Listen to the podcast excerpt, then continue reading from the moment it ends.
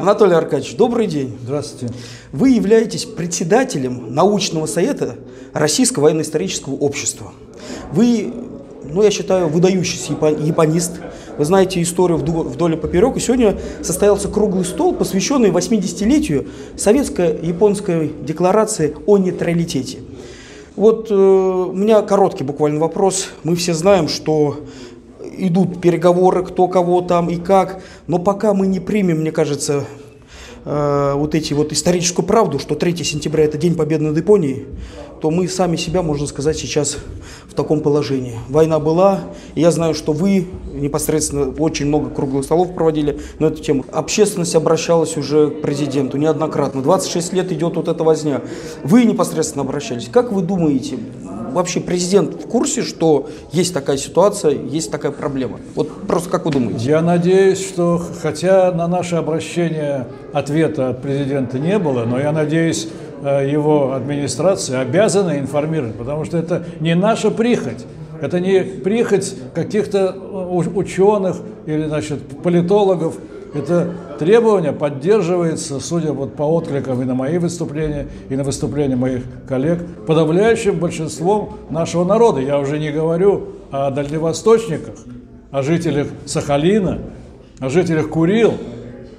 Само существование этой области, оно обязано дню 3 сентября 1945 года, Дню Победы над Японией. Иначе, если бы этой победы не было бы, все Курилы и, по крайней мере, Южный Сахалин оставались бы японскими. Как можно этого не понимать? Поэтому все свои силы и возможности мы будем э, использовать для того, чтобы продолжать эту борьбу. Стыдно, правда, об этом говорить, почему за восстановление славной истории нашего народа и нашей страны мы должны бороться. Власти должны с благодарностью относиться к тому, к тем, кто бережно хранит память о павших. Поэтому еще раз хочу отметить, что что-то мне подсказывает, что наша борьба не останется э, только борьбой, но и воплотится в уточнение, я бы сказал, Дня воинской славы 3 сентября, День Победы над Японией, окончание Второй мировой войны. Анатолий Аркадьевич, вас э, буквально недавно назначили на э, пост председателя научного совета. Что бы вы хотели пожелать вашим коллегам по совету?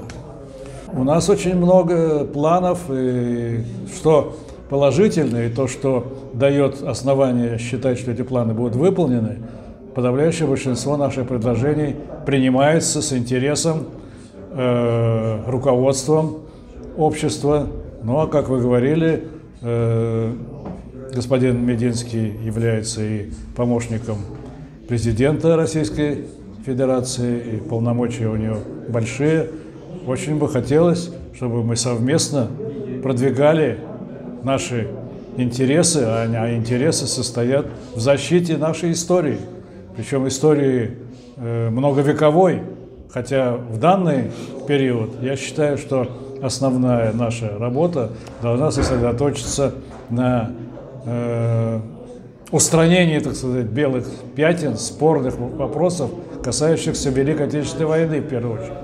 Потому что наши недруги не спят, они изобретают все новые и новые небылицы, которые подвергают сомнению, а была ли вообще победа Советского Союза, советского народа? А не была ли это схватка двух тиранов?